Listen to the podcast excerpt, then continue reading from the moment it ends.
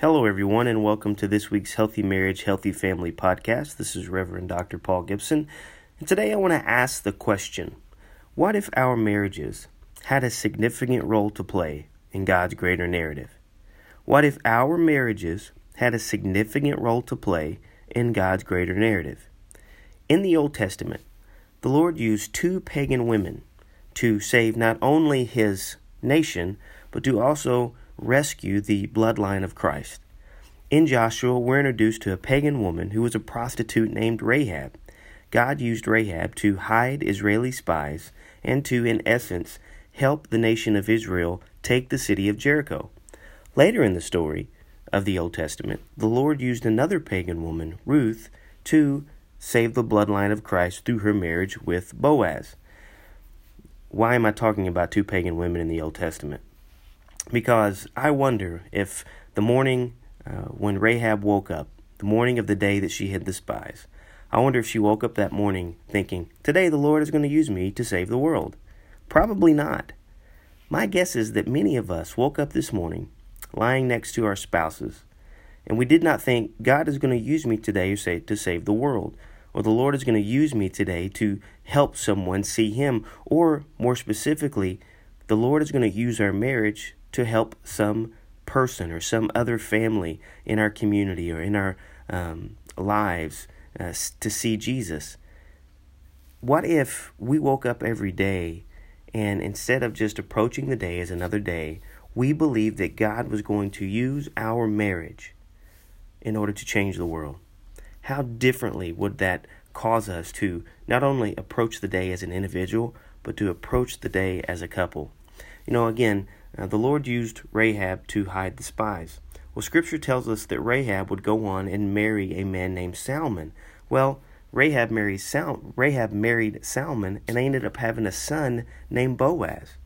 Well, in the story of Ruth, we know that Ruth was dedicated to Naomi to the point that Ruth chose to go live with Naomi instead of going back to her people.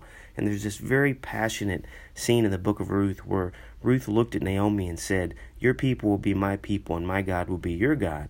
Well, Ruth goes and lives with Naomi, is dedicated to Naomi, and ends up meeting a man named Boaz.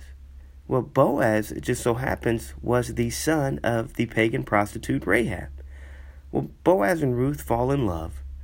And at the end of the story, we see Naomi being celebrated by women holding the child of Ruth and Boaz. And I think that according to Ruth uh, 4:13 and on down, that there's a very good chance that Rahab is one of the women sitting in the circle celebrating the birth of Ruth and Boaz's son. Now I really condensed that story. Here's my point. After Rahab hid the spies, brokered a deal with the Israelites to save her family. Bo- uh, Rahab would go on to marry a man named Salmon. Salmon was an Israelite. They fell in love, had a child named Boaz. Boaz would go on to fall in love with another pagan woman named Ruth, and they would have a child. And Ruth would go on to be the great grandmother of King David, which means that Rahab is the great great grandmother of King David. It's a fascinating story. And again, I doubt very seriously that Rahab and Ruth ever expected Yahweh to use them as individuals the way that He did. What if God today was planning to use you to change someone's life? What if God today was planning to use your marriage to change someone's life? Well, here's an example of how your marriage could be used to change someone's life. My wife and I, as our kids are getting older, uh, like to participate or we like to do something that we heard from another uh, Christian counselor named Kevin Leman talk about, and that is host home games. And what I mean by that is we like to open up our homes uh, to our children's friends so that we can show their uh, their friends and their friends' families uh, that we genuinely care about them. So we like to have home games. We like to have as many kids over as possible. We like to have as many families over as possible because it's our goal to create an environment in our home to let people see that no matter their um, financial background, no matter their cultural background, and even striving to say that no matter your religious background, you have a welcoming place at our home. And our hope is, is that while children and families are hanging out with us, they not only see us, but that they see the love of Christ. Again, nothing major, just an effort made by my wife and I in order to show other people that Jesus loves them. And we sincerely believe, not through our own power, not through our own strength, that God can use our marriage and that God can use our family to ripple onto others and show others the love of Christ. So, our way of hopingly changing the world in one small uh, fashion in regards to using our marriage and our family to influence others is by hosting home games, by inviting families and friends over and helping them see a welcoming, uh, loving, Christ like environment. So, how can your marriage change the world? How can the Lord use your marriage like Rahab and Ruth, two pagan women who probably had no idea that God would use them uh, to save the nation of Israel and to rescue the bloodline of Christ?